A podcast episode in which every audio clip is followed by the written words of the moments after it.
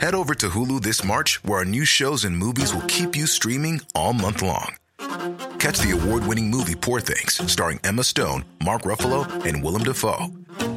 Check out the new documentary, Freaknik The Wildest Party Never Told, about the iconic Atlanta Street Party.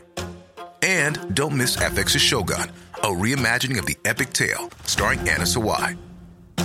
So, what are you waiting for? Go stream something new on Hulu. Ryan Reynolds here from Mint Mobile. With the price of just about everything going up during inflation, we thought we'd bring our prices down. So to help us, we brought in a reverse auctioneer, which is apparently a thing. Mint Mobile unlimited premium wireless. Have to get 30, 30, bit to get 30, bit to get 20, 20, 20, bit to get 20, 20, bit to get 15, 15, 15, 15 just 15 bucks a month. So, Give it a try at mintmobile.com slash switch. $45 upfront for three months plus taxes and fees. Promo rate for new customers for limited time. Unlimited more than 40 gigabytes per month. Slows. Full terms at mintmobile.com.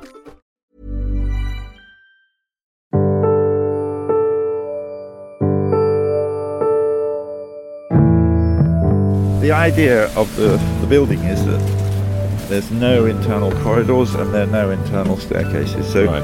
uh, every space has a direct relationship to the yard, and the yard is sort of, you know, in a way, the common ground. Then we Hmm. Big have- enough to get some trucks in here. yeah, isn't it? and, Yeah. and these doors are four meters by four meters. We've just. Uh, this is Adam. This is uh, this is John. Sir Antony Gormley, Britain's most successful contemporary sculptor, creator of Angel of the North, invites me to his vast studio complex in King's Cross to talk about the artwork he made, the work he wishes he'd made, and the work he's making.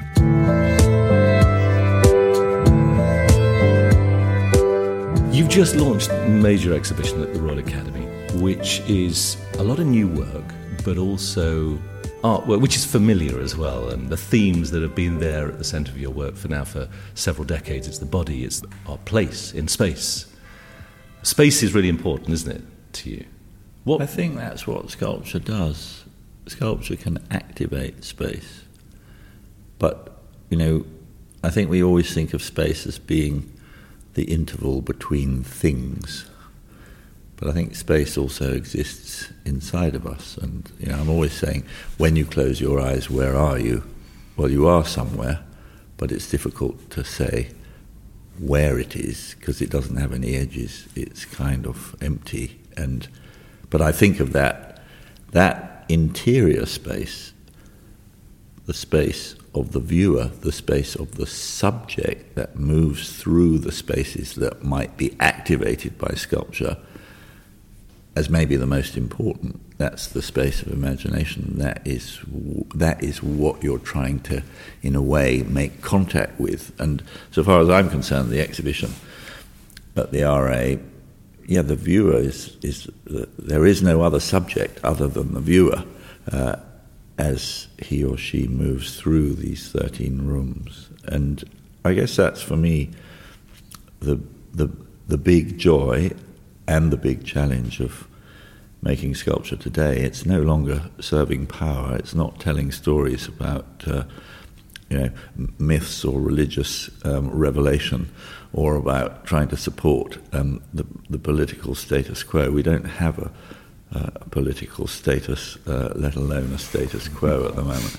Yeah, it's actually doing something else, which is saying, attend to this present moment and to these displaced materials, some of which have been formed, some of which haven't, and attend to your own reactions, primarily physical reactions.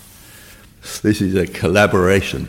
I think of the I think of the exhibition as, in, in, in a way, an invitation, an invitation to co-produce something of value, which uh, you know intrinsically is not in the work itself. It's something. It's these are all invitations to work with these emptinesses, with these masses, with these darknesses, with these lights, with these lines, with these surfaces, with these masses, with gravity, with with uh, space and time. And a co-production between artist and viewer. and Yeah, visitor. absolutely. And I think there's a lovely circularity to the exhibition. We arrive in the courtyard of the Royal Academy, and there you almost trip over it as you walk in.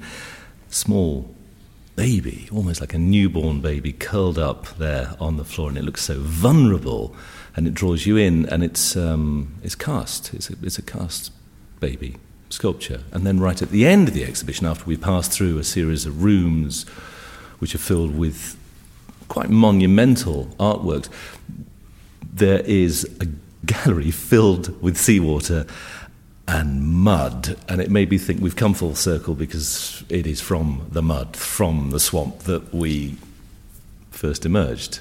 And that baby springs to mind again. Yeah, I guess the thing about time, generation, our place in an elemental world at a time where everything is information, everything is communicatable digitally I mean, I think that's the broader context of this, and I want, I want art to be about life, about, as it were, how human life connects with all life. You could say um, the elemental world has been brought into this temple of culture with its gilded ceilings and, and, and fine rooms. I've removed all signs of the 20th and 21st century, so there is no lighting in there whatsoever. We simply have this space lit with skylight. Uh, and you know, if you go after dark, if you go after sunset at 7:15, you will see it in the dark. But for me, this is yeah, this is an encounter with our origins, with, if you like, the primal soup, with with in a, in a sense the place that we all come from, but also uh, this offering, I think, to say these are the elements on which we depend and on which future the future life of the biosphere depends. And you stand there as a witness to it with a with an idea of what what what yeah, what are you going to do with your consciousness, your your freedom of action, your your your will, your power now? Uh, this extraordinary moment of our species being gifted with a technology of enormous potency. Uh, are we going to continue to use it in a way to exploit those elemental uh, truths of, of earthly existence? Or are we going to find a way of working with it and, and finding human nature as part of nature, as an extension of nature.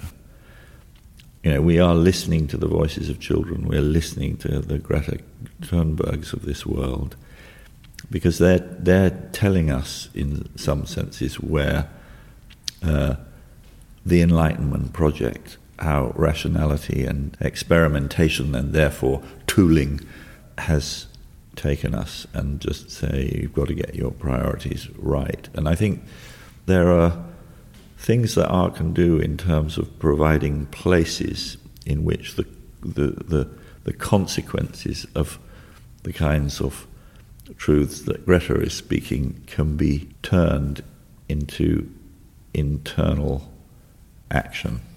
We, we, have, we, we have a crisis of our civilization. We have to recalibrate what being civilized means.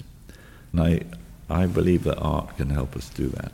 I'm going to ask you about three artworks one that you made, one that you wish you'd made, one that you're making at the moment. Just before we do that, you mentioned Greta Thunberg, who's still, what, 16 years yeah. old, who is looking to the future, helping other people decide what sort of future we're going to live in. Think back to 16, being 16, young Antony Gormley at 16. What did you have an idea of what you would be doing in the future and what role you might play? Was there a sort of a sense that you might offer something to society in the same way?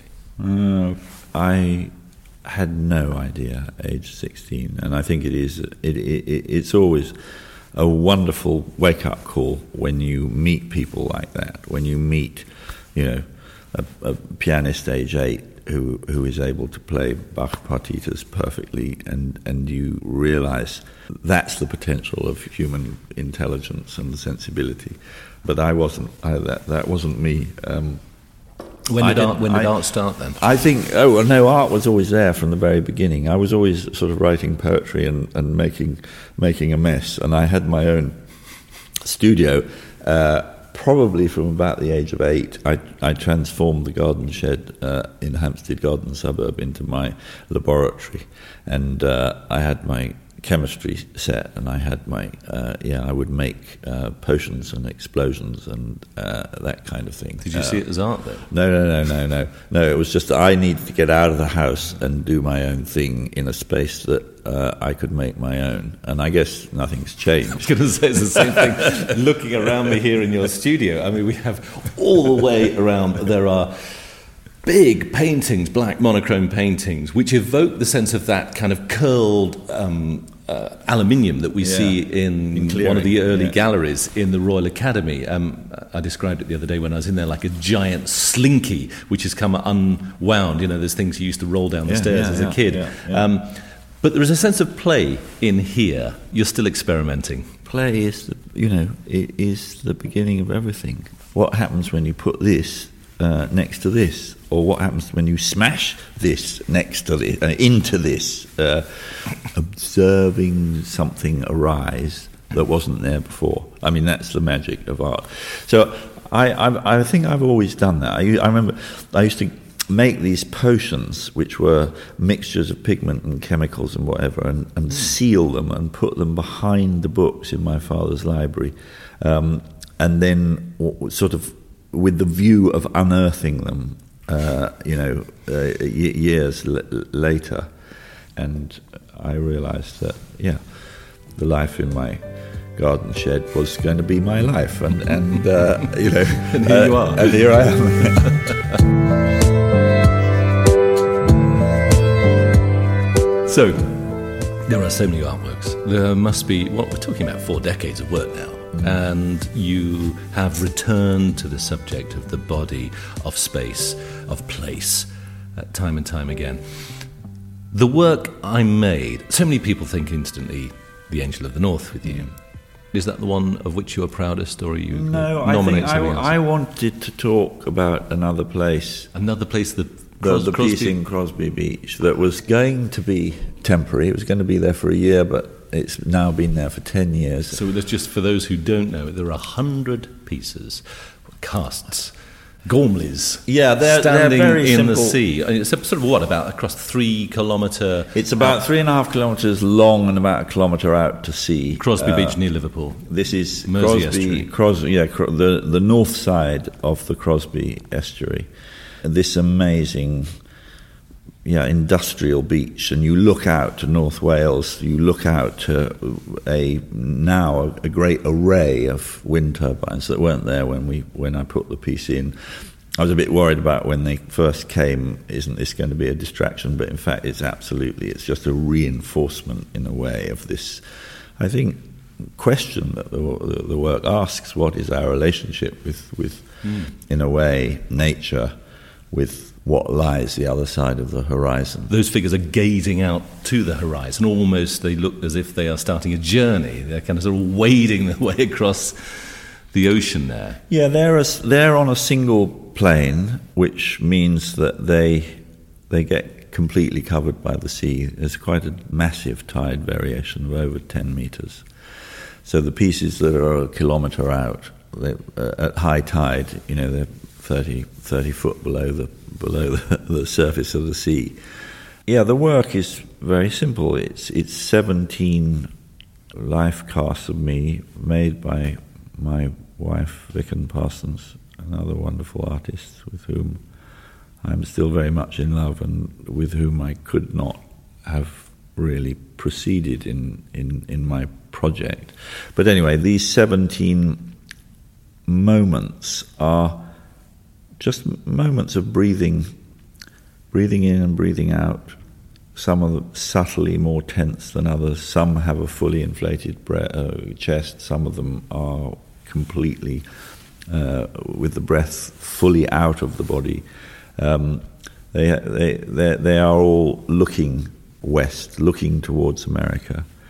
And now, the ones that are most exposed to the greatest range of both sea, being covered by the sea and being dried by the wind are their, their surfaces are spalling. They are they've, they've lost up to six millimeters of, of surface, and they're Oh, so and they they're, are- they're actually disintegrating, but in the most beautiful way. And Does that look- bother you? Not at all. No, the ones that are furthest out are covered in barnacles and and, and uh, therefore are sort of protected by this organic um, yeah paint that is that is alive. The ones that are high up the beach um, are as they were when they were first put in. It's only the ones that are in this median tide plane that are really, really moving with with time and the effect of the elements. And I think this is very much, you know, it's called another place, but it is a meditation on our relationship,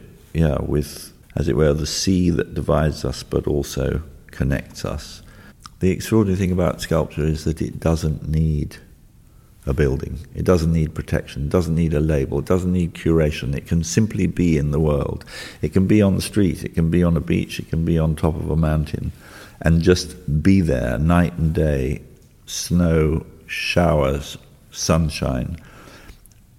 And it becomes not just a marker in space and performing the alchemy of changing a site into a place where some degree of habitation has happened, some degree of human connection has happened. And I think that is what sculpture can do. Um, so it's a, it's a marker in space, but then also a marker in time. So here are these, I, I do think of them as industrial fossils. They are a moment of human lived time that has been taken out of time. But now it's placed in a context of sidereal time, of the time of the tides, of uh, lunar time. And it's there for everyone. So it's not enclosed within an institution. You don't have to pay a ticket to go. It's there, you know, all the time. And it's open for everyone and people go and walk their dogs, and their dogs pee on the sculptures, and uh, they they put their brassieres and their swimming hats and their condoms and their club ties on the work. I suppose there's an openness to that work and a resilience. The the continual story of human migration, the idea that over that horizon there's another place where life may be better, life may be possible at all. There's a new resonance to that piece because of yeah, the images exactly. that we've seen of people crossing oceans and being wading through water, struggling with the tides. In a time of mass migration mm. now, that thought is so much in all of our minds. And there's a time when people are dying crossing the English Channel to get here.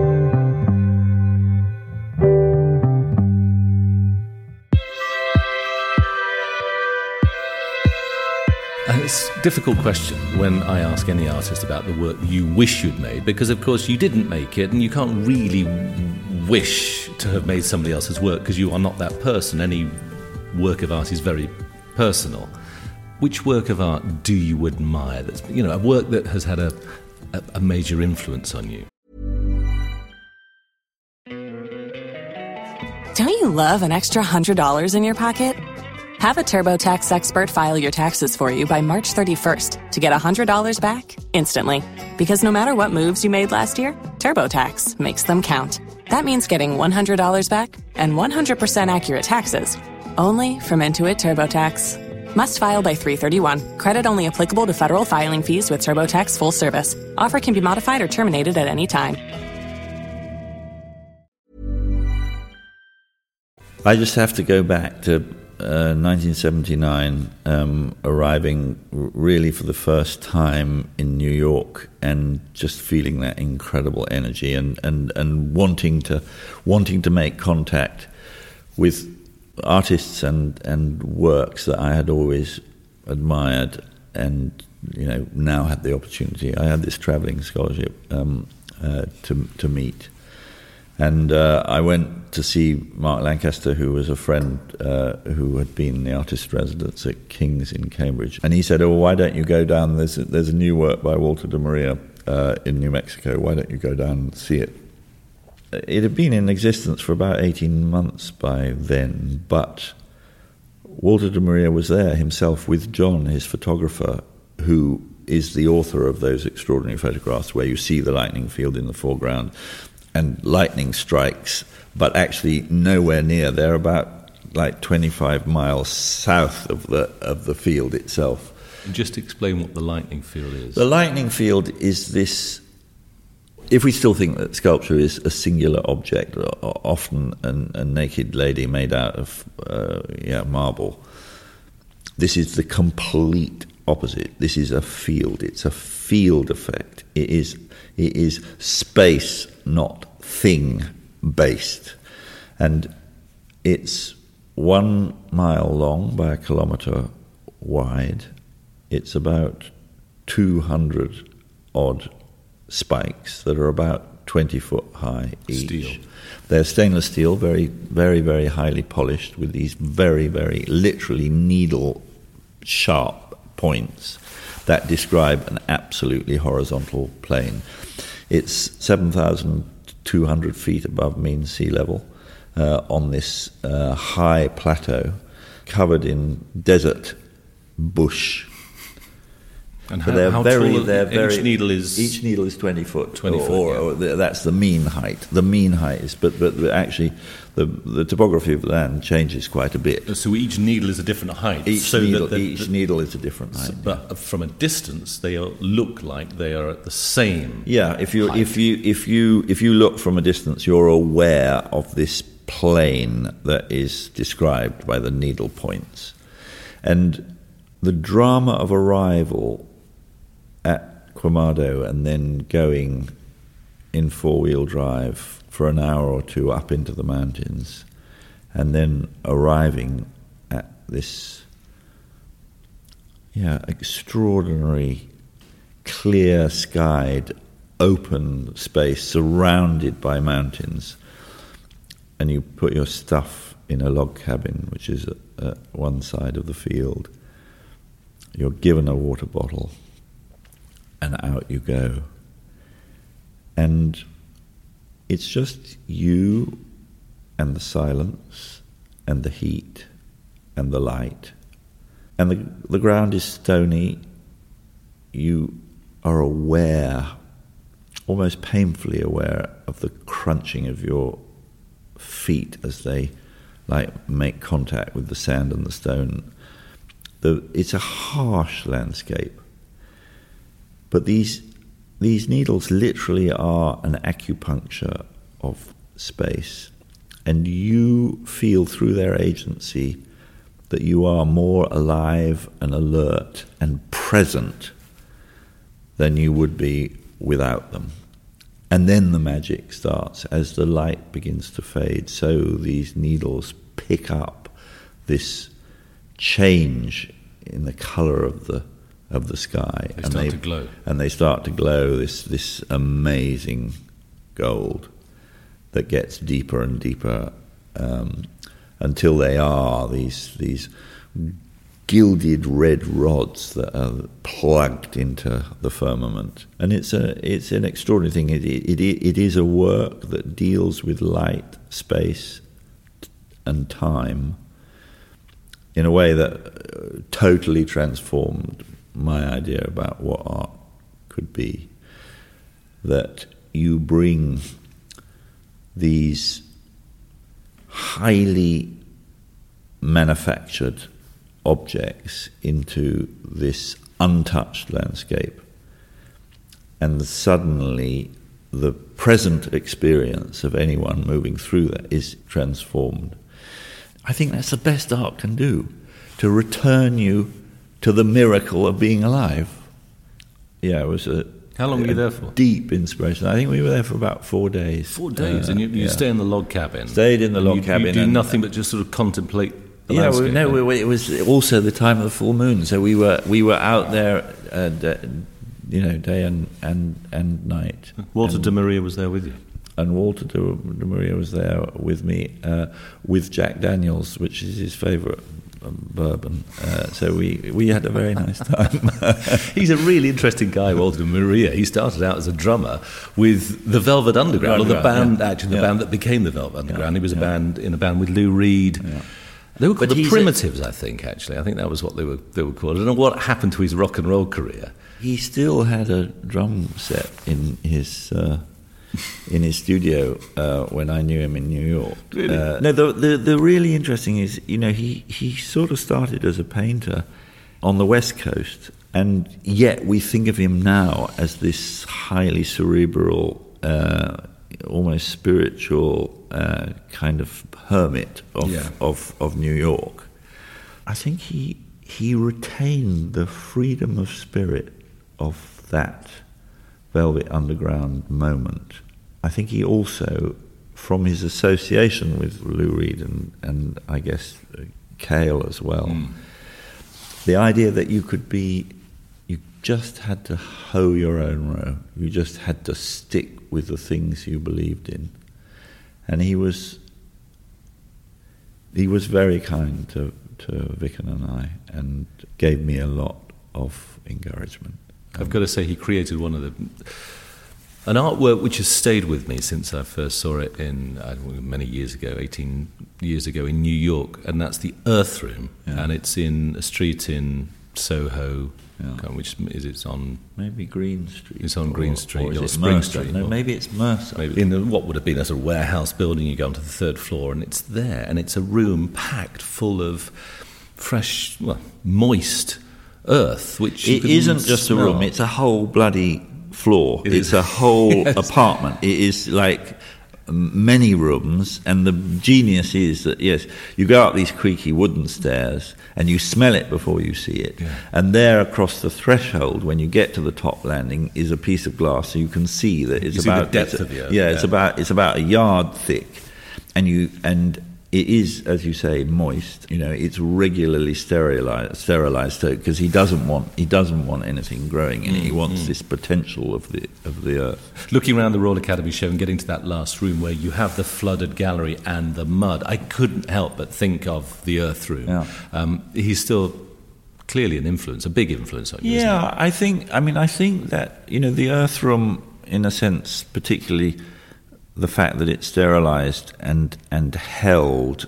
It, I would like to say this is my this is my conversation with the Earth Room, saying, well, actually, this is a living experiment. We've brought seawater and yeah, clay from Buckinghamshire together this is actually a live situation. Hmm.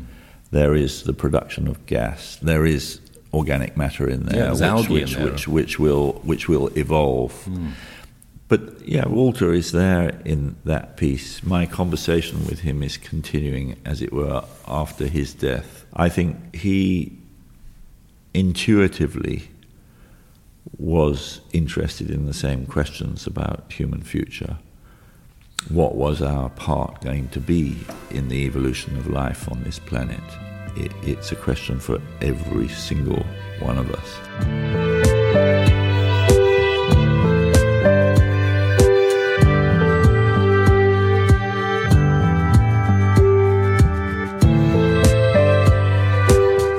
So you've talked about the work you made, Another Place, Crosby Beach, those figures, and you've talked about the work you wish you'd made, Lightning Field, Walter de Maria, and possibly many other Walter de Maria pieces that have provided a conversation for your work, which continues. Uh, we're in the studio. Uh, there are new pieces all around us on a table. These black paintings with that look like irises. They look like close up of an eye. They possibly are black holes in space. They may be exploding stars. Um, but I guess this is only one of many projects which is on the go in your studio space here. Yeah, there's always there's always stuff bubbling up, but the piece that I'm so excited about because it's such an honour and an extraordinary invitation. I was invited by Philippe Bellaval, who is the Minister des Monuments Historiques in in France, to come to Brittany to this extraordinary barrow grave uh, that's called Barnenez. It's on the north coast of Brittany, and it's the largest passage tomb of the early farmers. So we, we know about the, uh, the the Boyne Valley and, and Newgrange and Dowth and Knowth, these incredible these incredible Neolithic monuments in in in Ireland. But there is one with ten passage graves and one huge tumulus that is on this raised hillside In Brittany? above, yeah, ab- above uh, the northern shore of uh, Brittany, in a place called Balnane.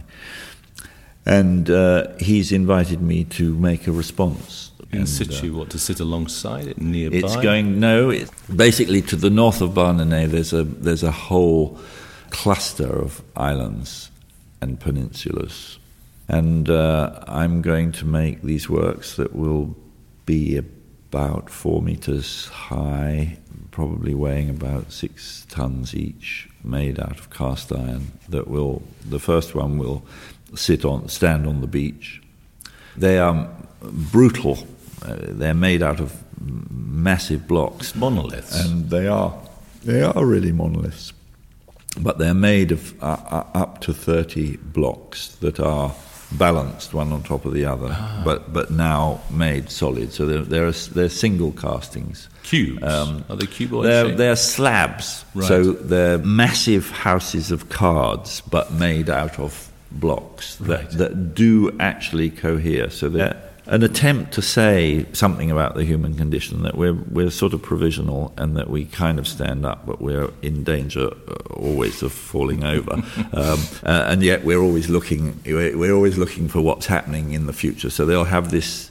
They are essentially stacks of yeah, slabs that could be stone but actually are iron. And they Standing- will go out. They will go. The, the first one is on the beach. Yeah. The second one is on a on an on a promontory uh, that runs out from the beach. The third one is on an island um, that is about um, 300 meters away, and they will go out to about three kilometers out Into the sea? Into the sea, but but Wow. but attached to rocks around these island. How many? How many of them all, in all? There are there are seven altogether. God, that's quite a way out. That's, yeah, a, yeah. that's a busy shipping lane. Yeah, well. well, no, they're, they're, we. I am on my way there. I, in two weeks' time, I will be going rather too late in the day um, with the marine engineers and the harbour authorities to yeah inspect the sites and see what dangers there are for shipping. So this is a project which is conceived, This is conceived. It may not happen. We may not get. We may not get all the necessary authority permissions. These are artworks which do have an eye to the future, which are about um, kind of resilience, I guess, but also having that dialogue with the with the ancient past, with the Neolithic I- past. And you I- said they're I, in direct. I guess, I guess that I want them to be rooted in their relationship with the ancient past and the first farmers with whom I have an enormous. Well, what is it? I, it's a combination of absolute admiration and a certain degree of envy. I mean, the Ring of Brodgar, the stones of Stenness, Stonehenge, the Rollright stones, Avebury. I mean, they had no technology at all, and yet had this collective imagination that they were going to mark the face of the planet with something that was going to last for thousands, for millennia. Well, that, that, is an, that is two things. One is it is a profound expression of hope in the collective future of our species.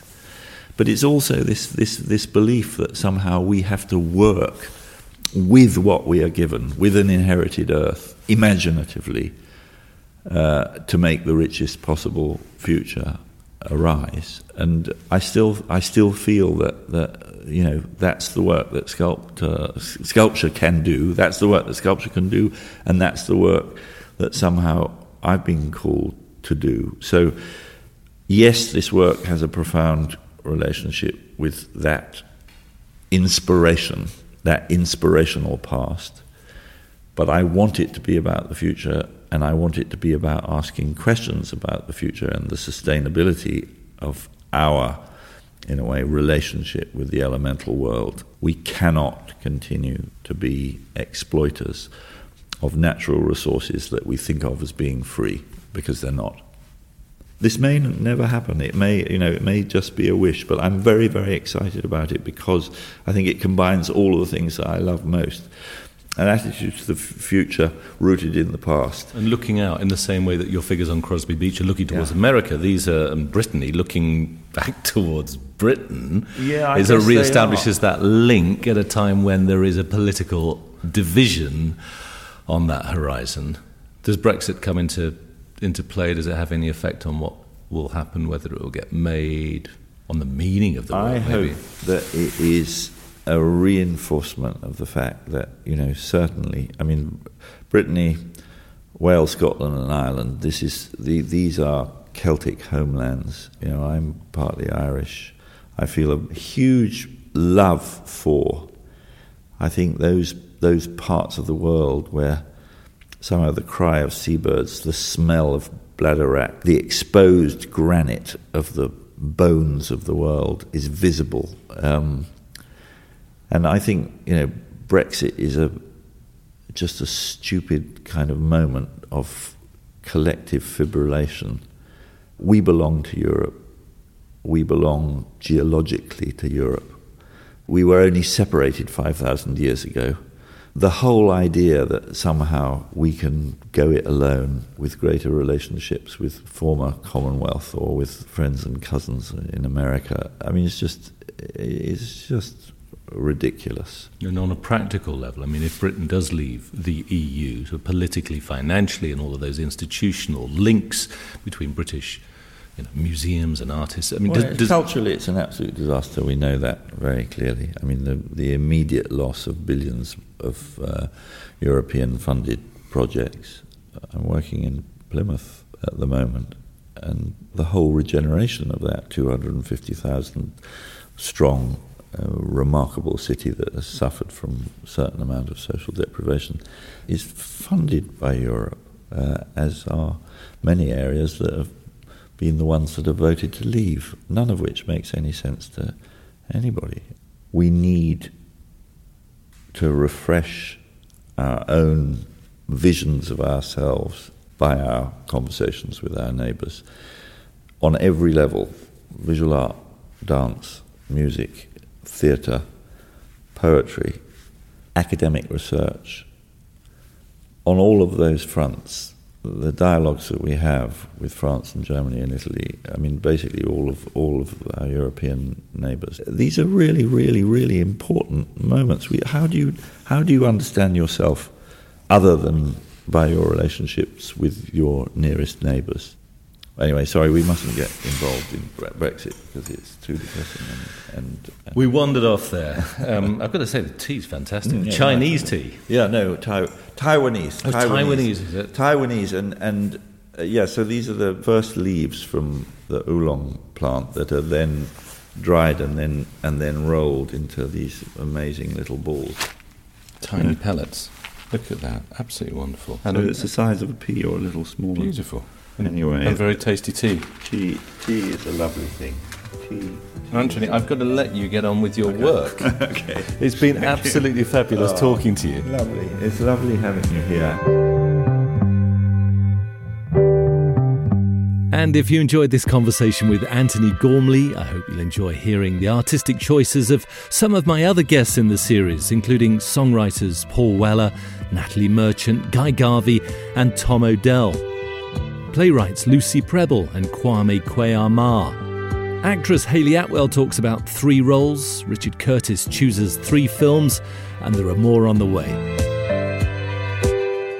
Please do rate and review the series, and remember we're on Twitter and Instagram. These Three is presented and produced by me, John Wilson, in association with Analog Folk. Thanks very much for listening.